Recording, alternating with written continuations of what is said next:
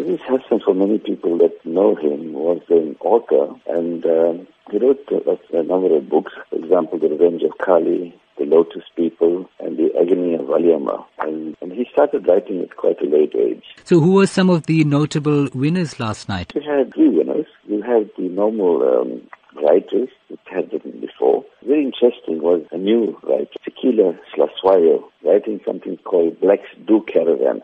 Yeah, the normal story is that uh, caravan is mainly for, for the white population, but here she actually went to sixty different sites, and she wrote a wonderful book called Blacks Do Caravans. So it was a lovely discussion on caravanning around South Africa and what a wonderful country we have. And, and you know, went to all the different provinces and had all the sites in this country. It was fantastic. So she was one of the winners.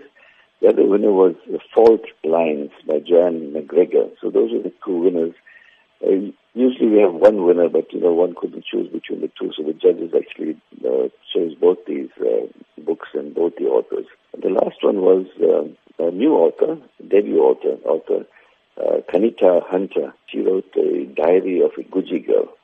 So those were the three winners, effectively. Should have been two winners, but as I said, the The main prize went to two, uh, two people, two authors. So what sort of legacy has been left behind by the renowned author Aziz Hassim? So we started quite late in life writing books, and you know, the irony of it was talking to his son last night. He says, you know, his father started writing at a very late age, in the sixties. You know, the irony was he wasn't even a graduate. He didn't finish his matric, and uh, yet he became an author late in life, and he wrote wonderful books. And I think the focus also was on history.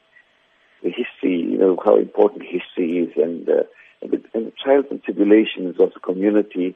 For example, in Lotus People, he spoke about trials and uh, tribulations of the people in the Casbah area, you know, the area, you know, central Durban, so-called Indian area of central Durban. How would you describe his novels in terms of preserving Durban culture and being of relevance in today's era? I think it's important as far as the history is concerned. You know, his novels, for example, The Revenge of Kali, I mean, we spoke about really the indentured laborers and that type of thing. Lotus People, we spoke about the color, you know, the, the Casbah, and The Agony of Valliamma, the type of contribution a young woman, Indian woman in those days contributed, you know, to, to the, um, you know, liberation of the Indians as such, you know.